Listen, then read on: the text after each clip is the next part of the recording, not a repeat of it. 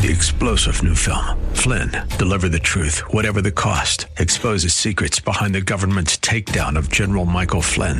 Flynn knew what the intel world had been up to. He ordered the first audit of the use of contractors. This set off alarm bells. He told the truth. He was the most dangerous person for Donald Trump to hire. They had to get rid of Flynn. Flynn, deliver the truth, whatever the cost. Available now. Watch it today. Go to salemnow.com. Salemnow.com.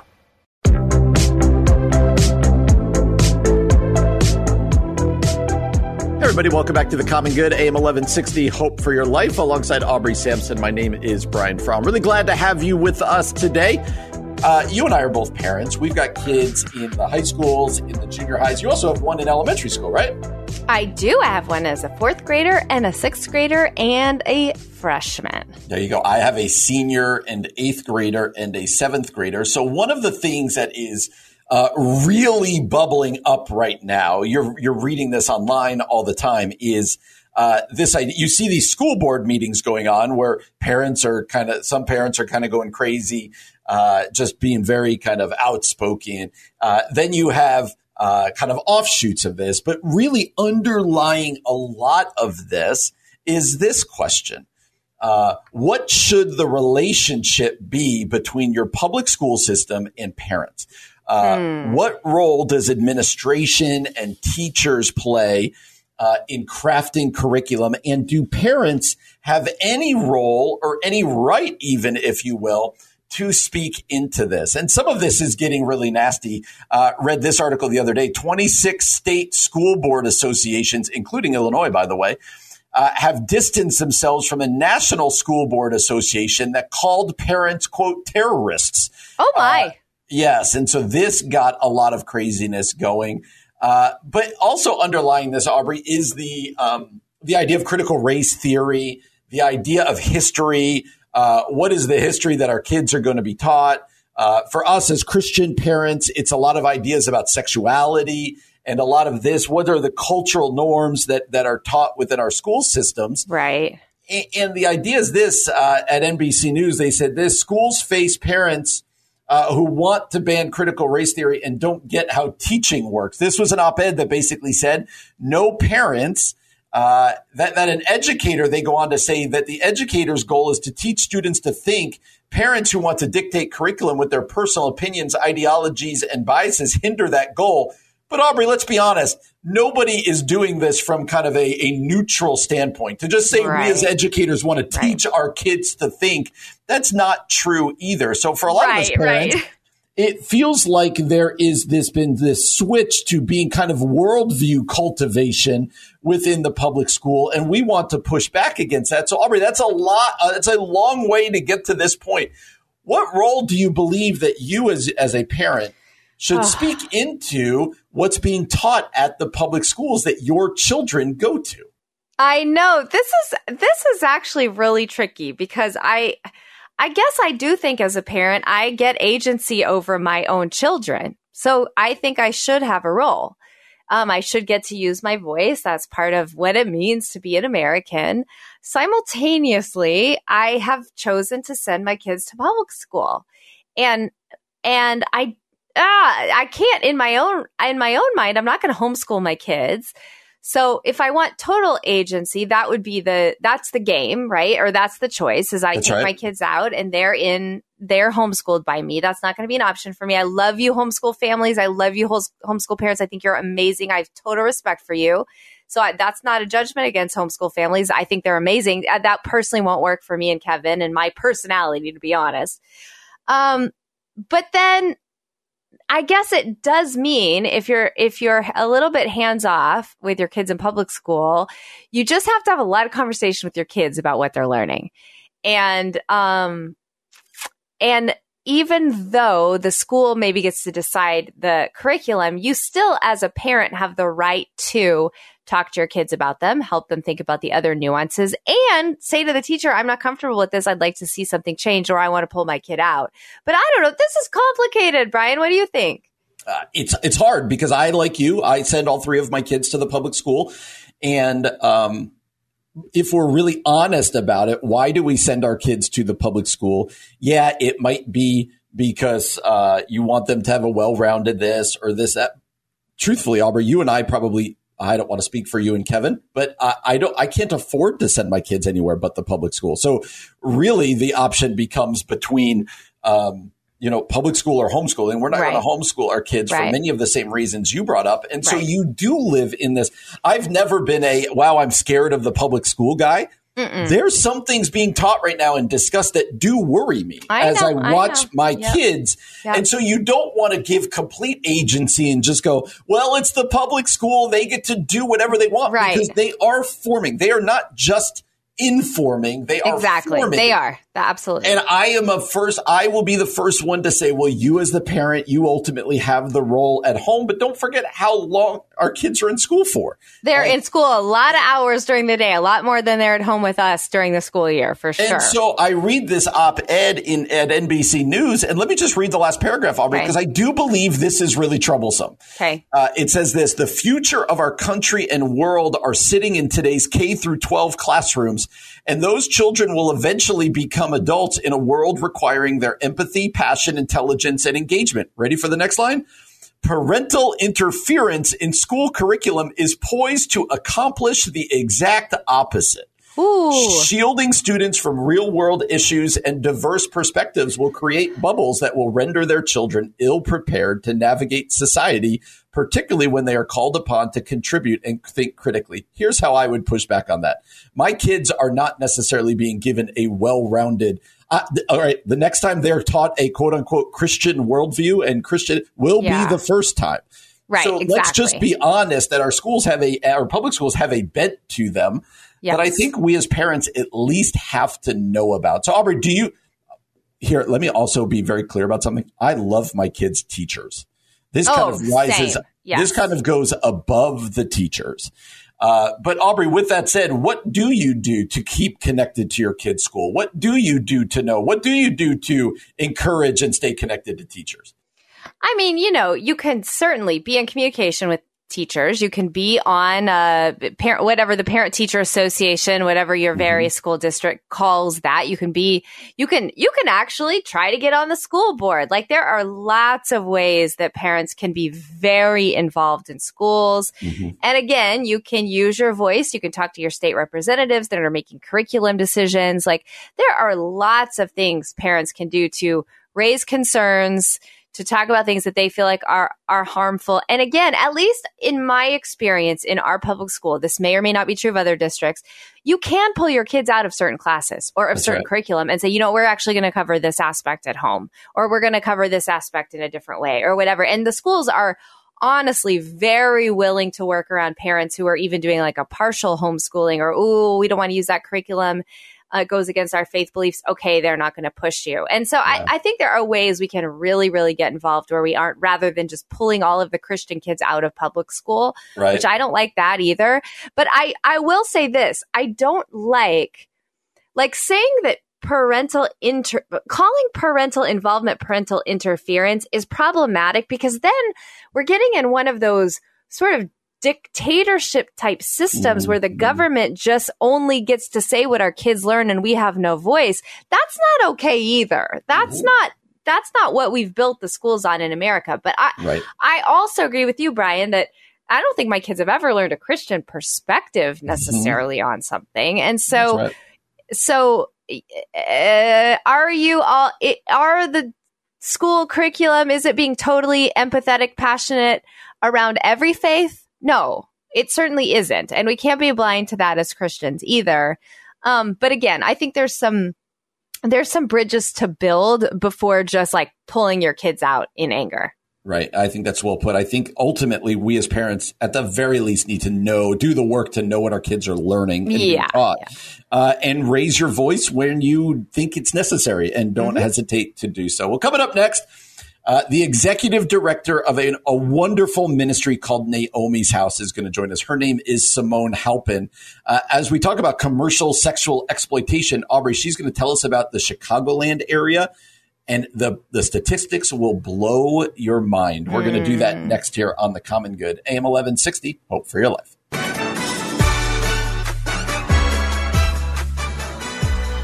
Hey, friends, welcome back to The Common Good here on AM 1160 Hope for Your Life alongside Aubrey Sampson. My name is Brian Fromm, and Aubrey and I are thrilled to be joined by the executive director of Naomi's House, which is a ministry of Moody Church, just doing unbelievable work. That uh, executive director, her name is Simone Halpin. Now, Simone, how you doing today?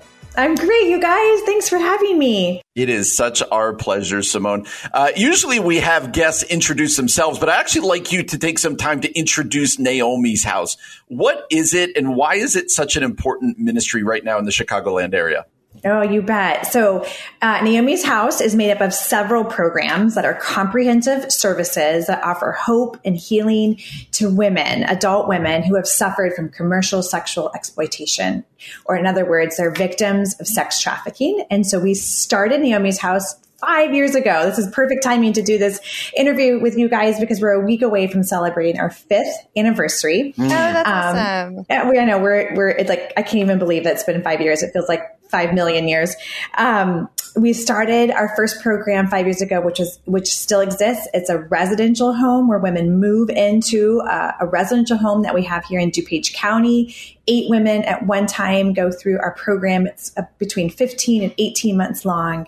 Um, but since starting the residential program, we have launched a day program and also what we call independent living. And then our newest program is what's called drop in services for women who are still in the life of forced prostitution or sexual exploitation. So we've grown over the last five years in exciting ways. That is so fantastic. I, I love hearing Simone all that you all are doing. Um, I think here's here's maybe a question just tagging on to what Brian said. I'm sure there are listeners going, wait, why do we need a ministry like this in Chicagoland? There's no commercial sexual exploitation or trafficking in our area. Can you talk about some of the statistics? Sure. Um, so we started Naomi's house um, because there was a statistic that just you know will blow anyone away which is roughly 24,000 women and girls are sexually trafficked in the Chicagoland area every year mm. and at the time when we started Naomi's house there were less than you know, a dozen beds for women to go long to a long term place to heal from that trauma. And so that's why we started the, the ministry. But since we've been doing services for, the, for these years now, we've learned that that number is probably grossly underestimated. Mm-hmm. And that the mm-hmm. women that we've served and walked alongside of will tell you that there is exploitation and forced prostitution in every single community, in every single hotel that we, um, you know, that are in our areas, in our community. It's not subject to just one location. And so um, once we started the ministry, we have gotten referrals, not just from the Chicagoland area, but literally from all over the country. And that's really what inspired us to continue to continue to grow our services and offer as many different programs to women um, who are looking for healing. Mm, it, that statistic is staggering. What does commercial sexual exploitation? What what does that even look like? Who are the people? Who are the women who are most in danger? How is this such a booming business? Mm-hmm. So it's when a person makes a transaction with another person and the the commodity, if you will, that's being exchanged is a person.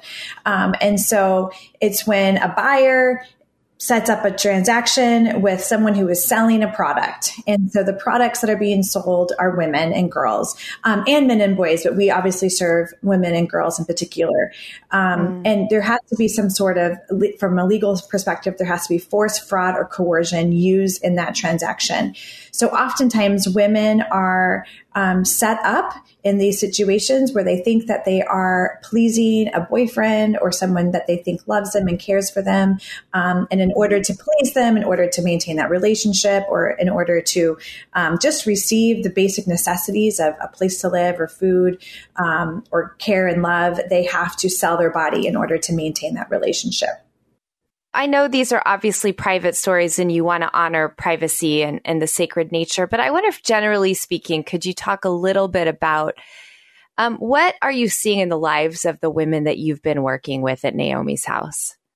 Yeah, well, it's a complicated journey for the women that we serve. And oftentimes we see trends in their lives that are risk factors, things that make them more vulnerable and susceptible to being lured into a romantic relationship with someone who has the intention of selling her for sex.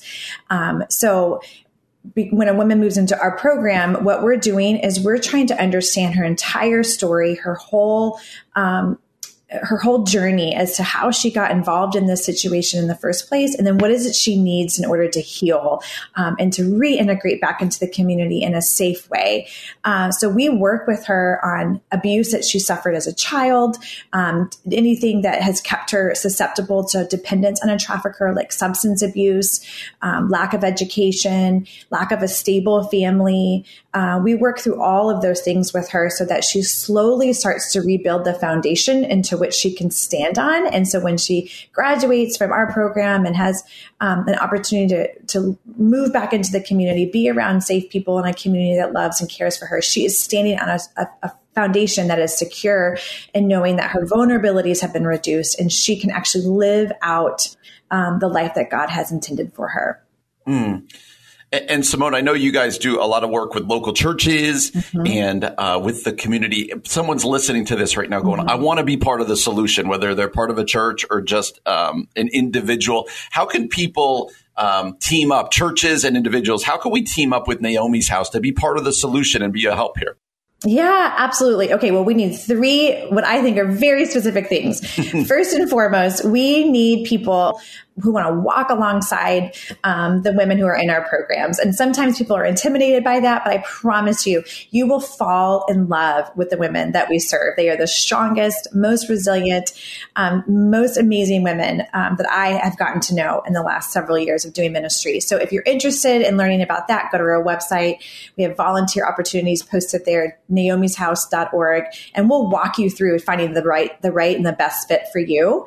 Uh, we also need people to come along us financially. It's the end of the year. We have Giving Tuesday a week from tomorrow. Um, if someone wants to make a donation to support our services, we are always looking for that.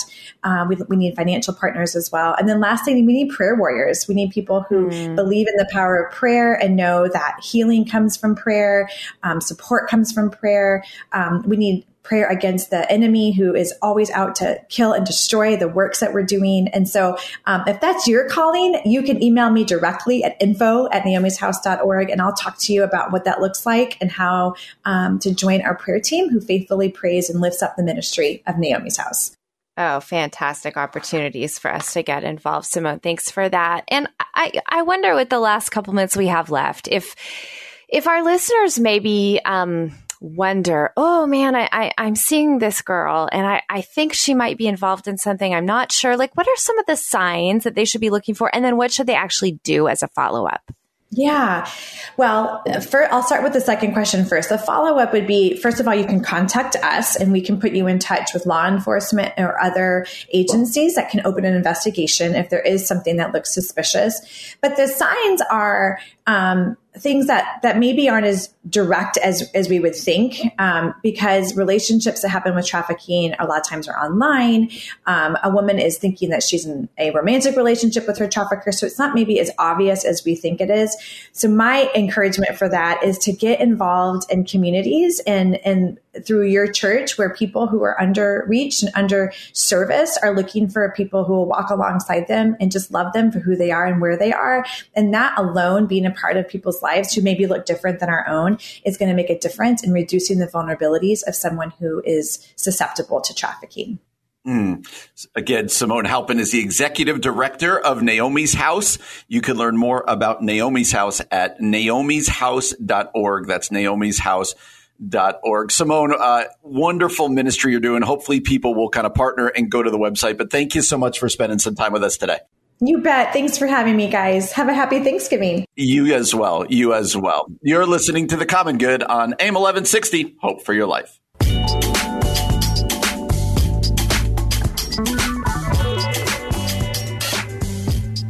Everybody, welcome back to the Common Good, AM 1160, Hope for Your Life, alongside Aubrey Sampson. My name is Brian Fromm. Really glad to have you with us today. We say this almost every day on the show. You and I are both pastors, so we believe strongly in the local church. And a couple months ago over at Crossway, there was a conversation around this topic by Jonathan Leeman titled Dangers for the Churchless Christian. This idea of being a Christian who doesn't go to church who mm. not a part of a church, and he wants to speak to what he sees as the dangers of it. Let's listen to a clip of Jonathan Leeman here. The danger of a Christian separated from the church is twofold. First, not being a part of a church and not engaging with the church means our discipleship could be misshapen. That's the first danger, right? So Christian growth is church growth. Our discipleship to Christ should take a church shape. Again, like think about a body part connected to the body, everything about what it means to be an arm means being connected to this body. And, and so it is with a Christian and the church. So if you try to grow as a Christian apart from a church, it will be misshaped. The second danger, I think, is even more grievous, even a little more scary, and that is, that is the possibility of self deception. It's possible to think you're a part of the body of Christ when you really aren't, right? It's possible to think, yeah, I know Jesus, I follow him. But the Apostle John says, don't say you love Jesus, but you hate the brother. Don't say you love Jesus, but want to have anything to do with the saints, right? And be around them, committing yourself to them, letting them inconvenience you, even as you share your life with them. So, one, we can, our discipleship can be misshapen. Two, we can be self deceived. The Christian needs the body of Christ. All right, Aubrey, he highlights two dangers. Uh, discipleship, it could kind of become misshapen if we're kind of out on our own, and self deception. Right. Uh, right. What do you see? We could tackle what he sees as the dangers, but especially coming out of COVID, as some people are not re engaging with the local church, what mm-hmm. do you think mm-hmm. are the dangers of a Christian who's quote unquote churchless? Um, you know, I'm going to give an anecdotal example here and not to throw anyone under the bus, but I'll just say there is someone in my life who post COVID, they have decided not to go back to church because they like their Sundays. They like their quiet time to go for a walk or to go to breakfast, the things that all of us are like, yes, we understand that. Here's what I'm watching I am watching them be misshapen. I am watching them wow. begin to to follow all kinds of very worldly philosophies and cultural ideas and sort of say, hey, I'm a Christian, but I'm also going to eh, uh, follow these things that are that are really not Christian and it's happening. I mean, I'm watching it happen. And I keep challenging my friend, "Hey, just, you know, it's okay to be curious, but come back to come back to the church where at least mm-hmm. you're going to be formed by Jesus because the reality is we are going to be formed. Period. That's right.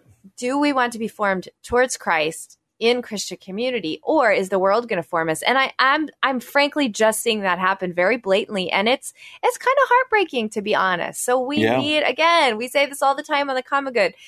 Our faith is both personal and communal. We need each other in order to move towards Christ together for the long run so that we are um, shaped by the things of God and not by the things of this world. Yeah, and first of all, tell Kevin he's got to get back to church. It's part of his but I would say this: I would say no church is going to be perfect. If you're looking for the perfect church, you'll never find it.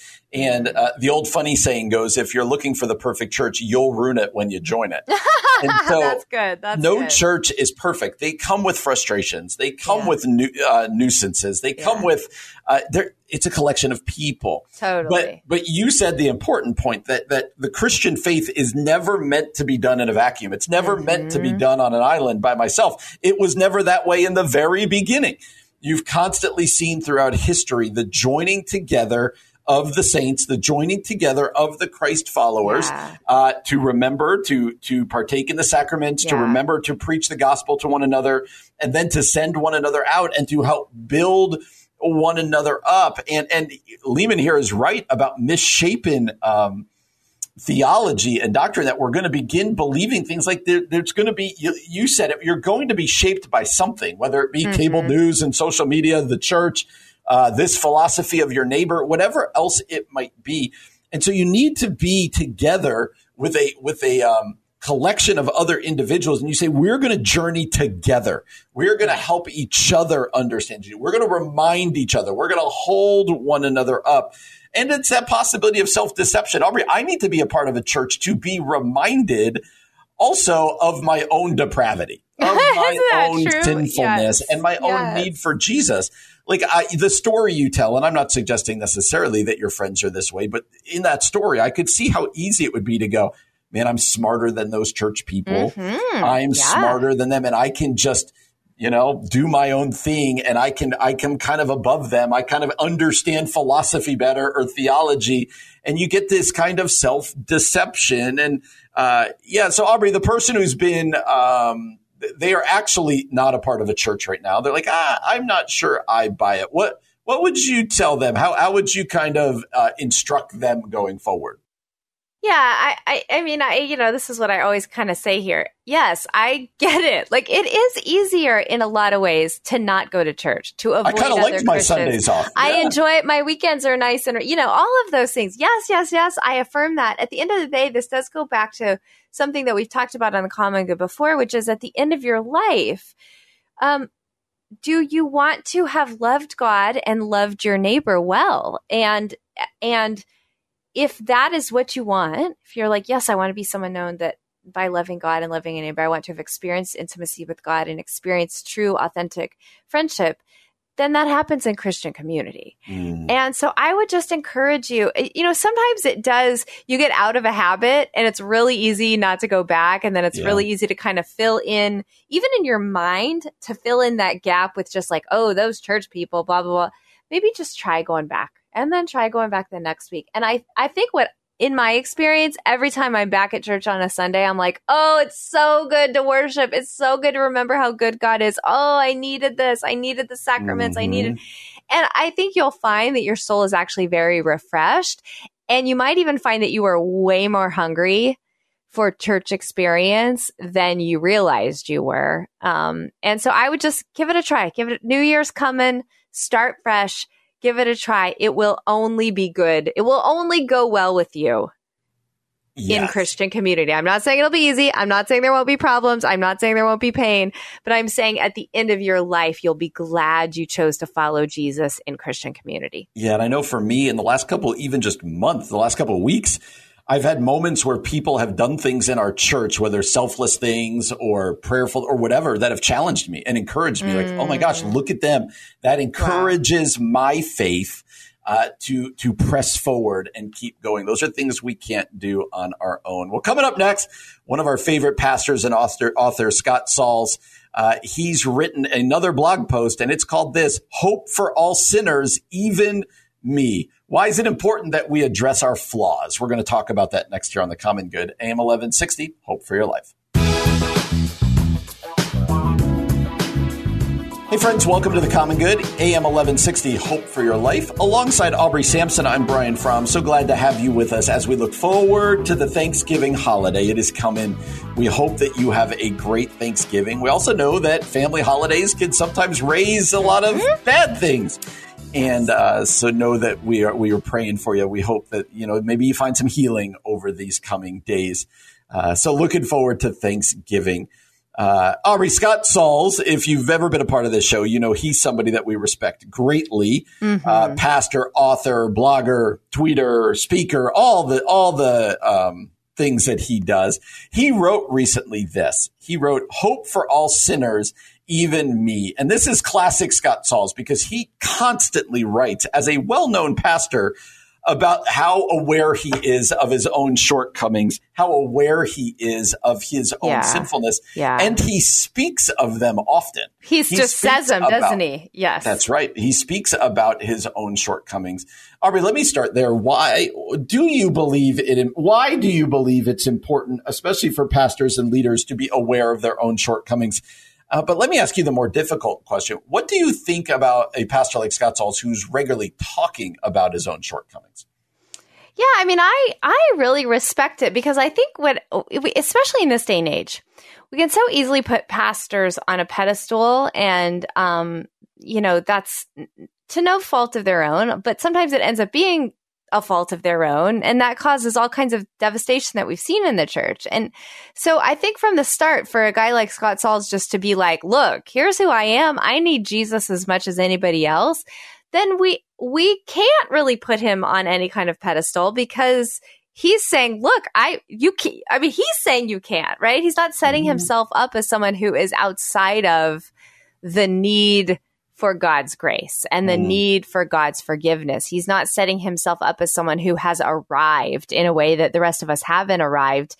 And what I appreciate about this is it ends up really pointing you back to Jesus and not pointing you back to Scott Sauls. Like yeah. there's something very refreshing and I feel like all of us need to be just really a little more a little more real about who we are and even in when we encourage people towards Christ um, to do so in such a way that is I don't, there's something about the self-deprecation that adds authenticity, I suppose. Yeah. That's what I'm trying to say. That's a well put. He goes on to say, he goes, I get road rage. I get irritated with people who eat a little bit too loudly. Uh, amen to that one. I think about money a lot more than I should. I find more satisfaction in the praise of people than in the grace of God. It's not uncommon for me to enjoy hearing the sound of my own name more than hearing the sound of Jesus' name. I can be selfish, cowardly, conflict the first. He keeps going on and on about uh, some of his own shortcomings. I fear the future as much as I trust God for the future. I love his last week. Sometimes I cuss. uh, but Aubrey, listen to this line. Then he writes. He says, okay. "I am a man who lives by fear as much as a man who lives by faith." When I see Jesus on the cross crying out, My God, why have you forsaken me? I often think to myself, My God, why haven't you forsaken me? Wow. So he he spins that. He goes, I don't often wonder why God hasn't forsaken me. I wonder why or I haven't wondered why God has forsaken me. I wonder why mm. hasn't he? I look in the mirror and I see all of these things uh, you know that I see as non you know non godly, right? Like I'm going in the wrong direction. And, mm-hmm. and I, I wonder why is it God turned His back on me? Aubrey, I, let's just be honest. Is that ever a question you wonder about in your own life? Like God, oh, why oh, are you I, still faithful? And how do you answer that question for yourself? I mean, I feel like it's a question I ask more than I wish I would. You know, yeah. in fact, I feel like one of my big flaws is that I'm constantly asking that. Like, like God, do you? That my version of it is like, do you still love me? Do you still yeah. approve of me? Are you still sure about me? You know, and and I I don't like that I tend to go to that sort of despairing place, but I think that's also also like a moment to preach the gospel over yourself. And mm. what I love about what Scott Sauls does is he, he takes all of this and he ends up saying, look, encouragement comes from knowing that even the greatest heroes of faith were also flawed and broken, wrecked, weary, restless, and sometimes tortured sinners, even at their spiritual peak.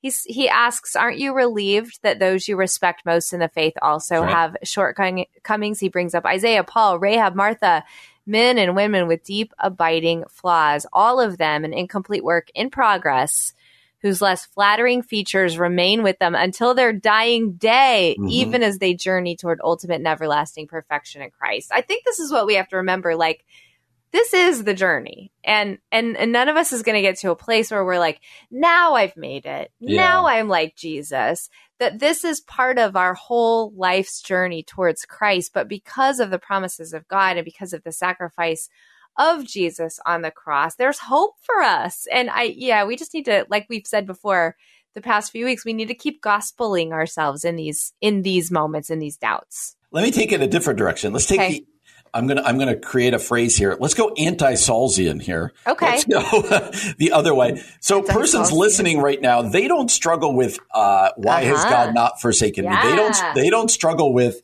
how can God love me? They're op- they're the opposite. They're yeah, that's good.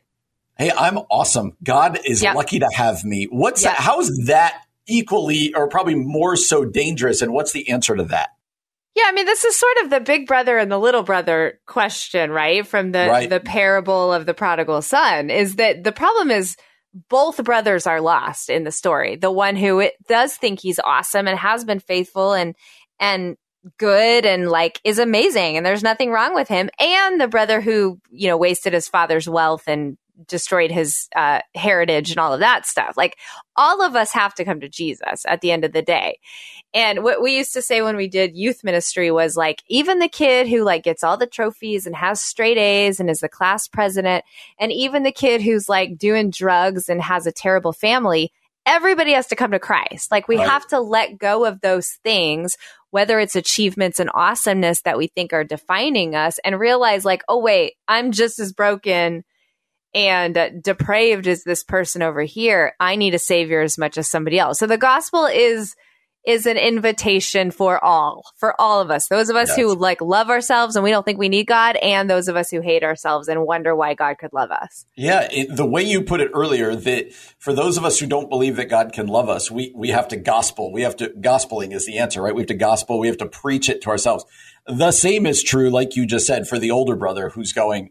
I've got, I've done everything God has asked. I am I am beyond the, like I am uh, killing it as a Christian. Look at all these other people who are failures. It's the Pharisees, right? The Pharisees Yeah, going. At least I'm not like them.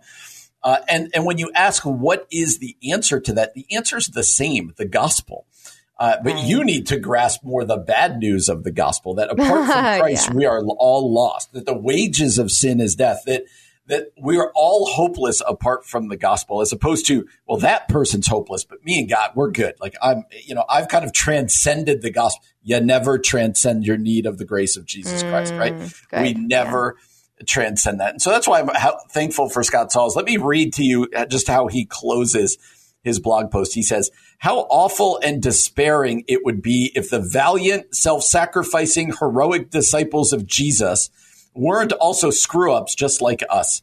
Their failings bring me almost as much comfort as the promises of God, because if there is hope for busted up sinners like them, then there is also hope for a busted up sinner like me. You're listening to The Common Good.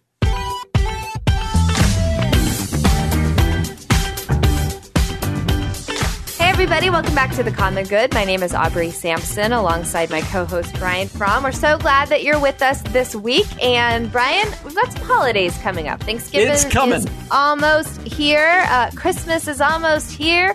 New Year's is almost here, and I don't know, Valentine's. Valentine's is almost here too. It is officially the holiday season, which I love, by the way. Mm. I love Oh, the holiday season. I mean, so, so enjoyable. You know what I don't love at the holidays? Turkey? Well, yes, that is true, but I really don't love family drama and Yes. conflict. I don't like relational pain at the holidays. And the reality is, there is a lot of relational trauma all around us right now. We know, you know, conflict is, we can't avoid conflict. Conflict is Mm-mm. part of what it means to be a human being, but somehow the holidays heighten some They of the do. conflict and the pain we feel. And, you know, we could do a whole, probably a whole show about that, but thought we could jump in uh, to some do's and don'ts of engaging relational conflict over the holidays. And uh, our friend Jen Pollock Michel, she's been on the show before. She's a friend of mine. She was writing over at her blog, which is called Postscript. And she offers some do's and don'ts for us. And here's what she says She says, Look, I'm not going to pretend that conflict can be solved by a formula of quick and easy steps, but I'm also going to say that there are some things that we can do. And so she offers us some do's and don'ts. Um, so Brian, let me let's let me th- think about how we'll do this. Why don't I read you one? I'll share Okay. one with you, and then you can just respond to it. Okay. All right. Here's a do. This is a good one. Ooh, I'm already convicted. I haven't even shared it yet. Here it is. Do make it your habit to overlook offenses. This isn't always Hmm. possible, and it's not always the best policy, but it's a pretty good rule of thumb. When you can, swallow your tongue. Mm. That's a hard one. You, you started it by saying this is a really difficult one. Yeah. uh, because again, there are some offenses that aren't to be overlooked, but sometimes we allow annoyances to be mistaken as like grand grand offenses. That if we just go, you know what, that's so and so, that's how they're going to be, right? Like, uh, Mhm. let's be really funny and like like you know small about this. Yeah, I know so and so in my family eats really loudly. And I'm going to uh, choose to show them grace and not make a big deal of it, right? And then Yeah. it keeps going up the spectrum. There does come points where the offenses are raised to the level of it's unhealthy to overlook Of them. Of course. Of course. But not every battle needs to be fought, especially around the table with all the other family around. And so, yes, Yeah. make it your habit every when when appropriate to overlook offenses. Yeah, I think that's that's really good. And we know from scripture we are told not to be easily offended. So you can put this into practice on Thanksgiving or Christmas or whatever holiday you're facing. All right, here's another one. Do listen first. Don't presume you understand another person's perspective or another person's pain. Ask questions before you assign blame. And don't just do this as a kind of perfunctory step. Pretend to listen when you're mentally rehearsing what to say next. Instead, see how you can genuinely believe, I bet there's something I'm missing here. What do you think about that one? I didn't hear anything you said there. uh, yeah, uh, I struggle with this one in the sense of I, I, like to think of myself as a good listeners, but listener, but usually, oftentimes, I'm listening in order uh, to respond. Right. And, exactly. Uh, it's and the hard part, kind of doing a radio show has gotten me used to that more and more. Mm. Like when I hear you talking, I have to be like, okay, what am I about to what say? Am I what say am next? I That's say? so true. That's so true. And so we do that in uh, like you know, if you have a problem with you know your aunt or someone say at, at holidays, and you're just like, nope, I'm listening to what she's saying, but I'm just doing it so that I can refute her or I can do this. This is a great one in marriage, right? Do you only listen to your spouse and what they're saying so you could tell them why they're wrong? Mm. and tell them how they need to change. like actually listen for the sake of listening as opposed to for the sake of rebuttal. Yeah, that's good. That's really good. All right, here's another one. I love Convicting. these. These are all so helpful. I know. Don't involve yourself in other people's conflict. Yes, please. We all, yeah, this one's really good. We all like our cheering sections when we're in an argument with someone else, but try to resist being drafted. Uh, I, I, think this one is really helpful. If someone starts arguing or having a conflict, you can just like walk out of the room, go sit someplace else. Yeah, you don't have to accept every invitation to every battle, right? And yeah, so, yeah. Uh, you know, if this is between two other people in your family or in your friendship circle or whatever else, let them. You can give advice, you can uh, step, but you don't need to fight people's battles. You got enough of them going on yourself. So, uh, be a peacemaker might be another way to think about this. Uh, look for ways to bring about peace as opposed to inflame things. So yeah, don't don't don't accept every invitation to every fight. I love that one. That's so good. Okay, I'm going to read the final few and then you can just choose one to respond to, okay? Do exercise the courage to engage conflict directly.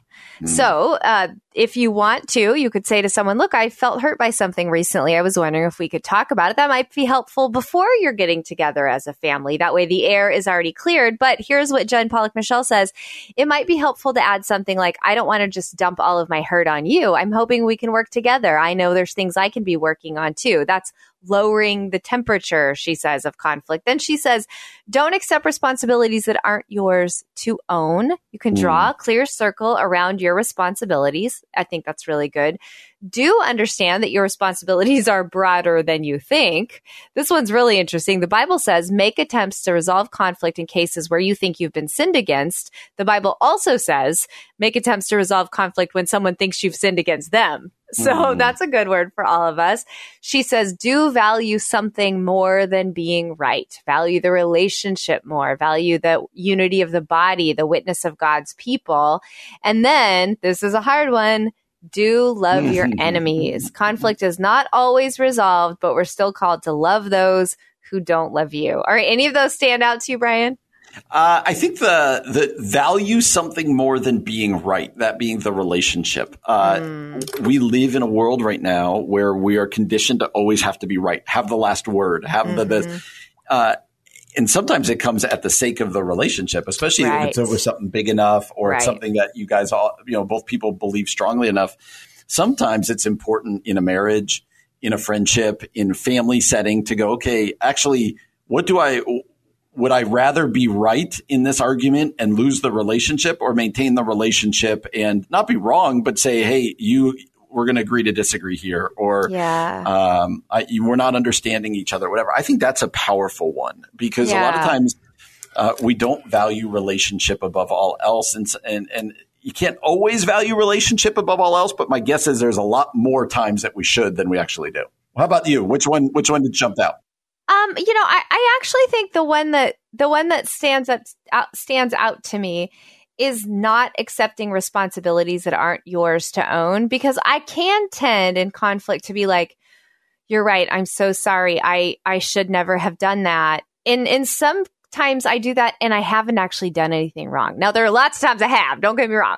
But there are a lot of moments when I tend to just like take on the other person's shame and not, and then uh, I tend to carry shame, but then forget that I have agency in it too and forget to say, oh, wait, actually, that might be something that's happening with you that has nothing to do with me. I tend to just take everything on and assume, I don't know, I'm the worst. I'm so, and in that sense, I can almost make myself a victim in a way that's really unhealthy.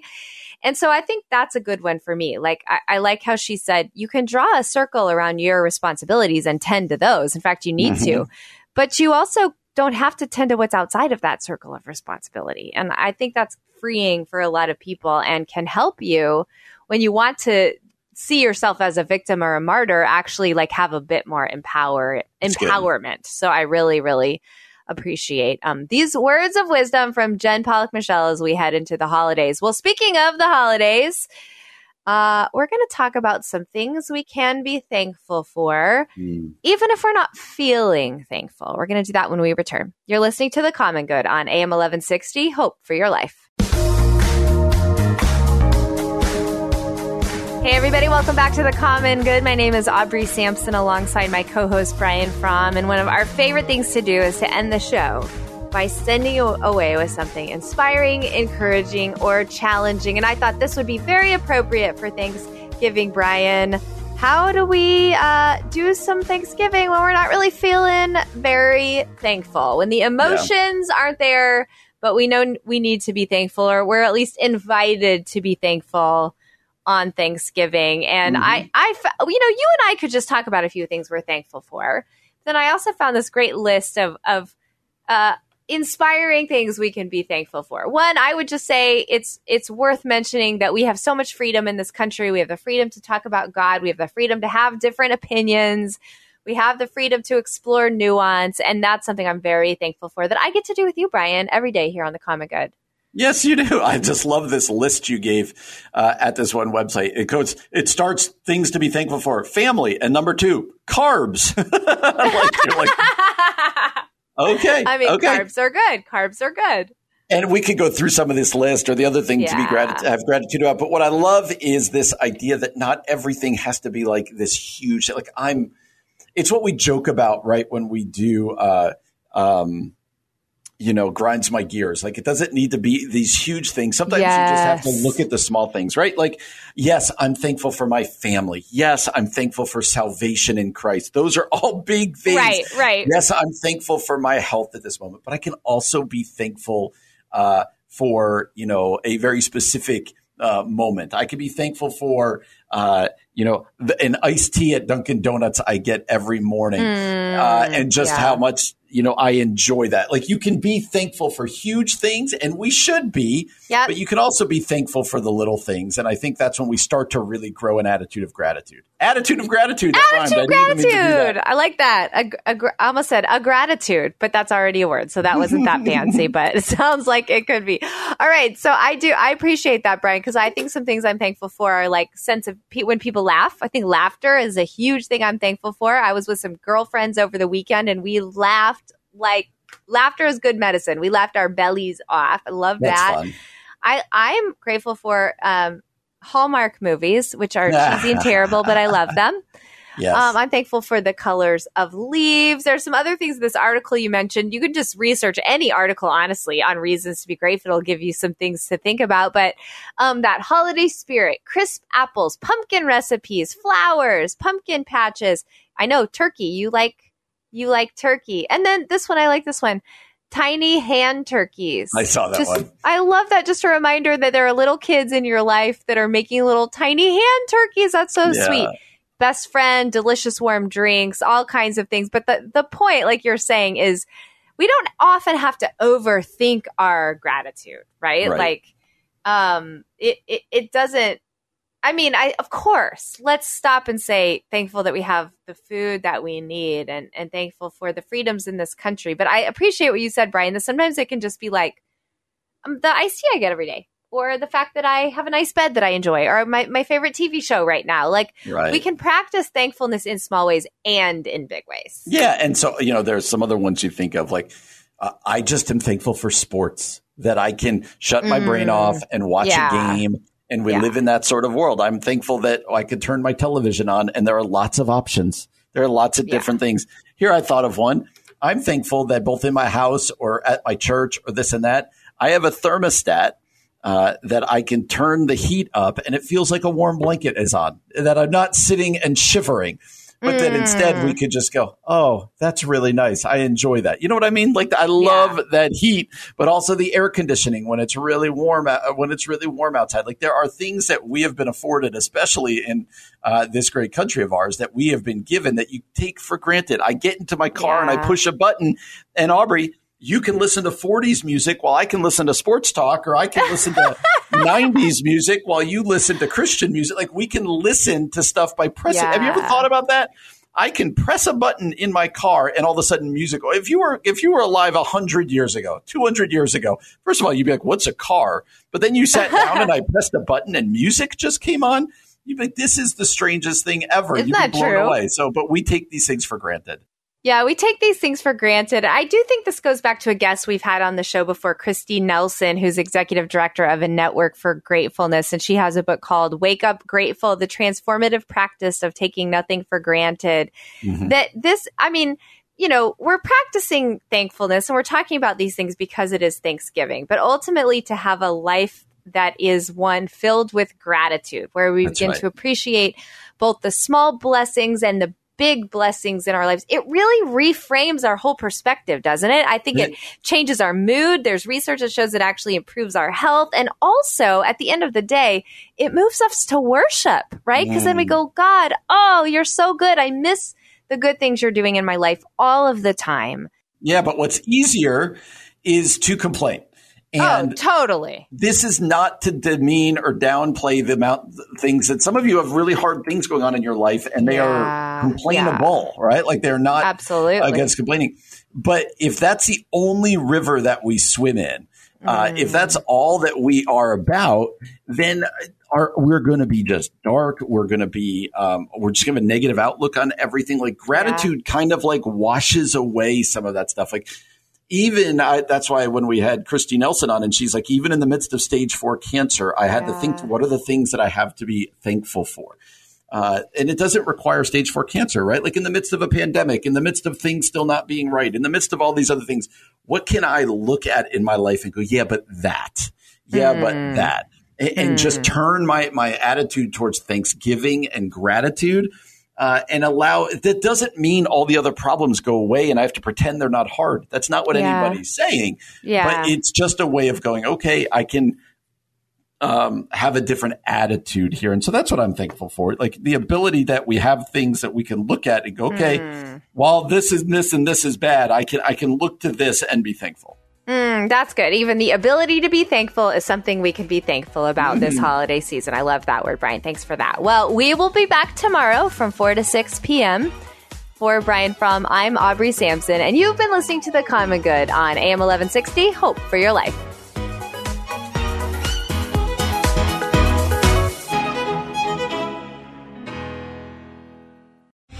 Three star general Michael J. Flynn, head of the Pentagon Intelligence Agency, knew all the government's dirty secrets. He was one of the most respected generals in the military. Flynn knew what the intel world had been up to. He understood its funding. He ordered the first audit of the use of contractors. This set off alarm bells.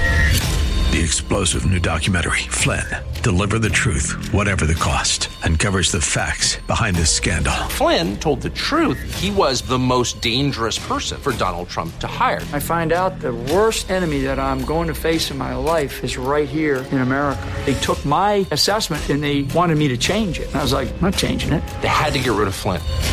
With in depth interviews, archival footage, and never before seen personal records of the man behind the headlines. I just felt like I was drowning. Flynn, Deliver the Truth, Whatever the Cost. Available now. Watch it today. Go to salemnow.com. Salemnow.com.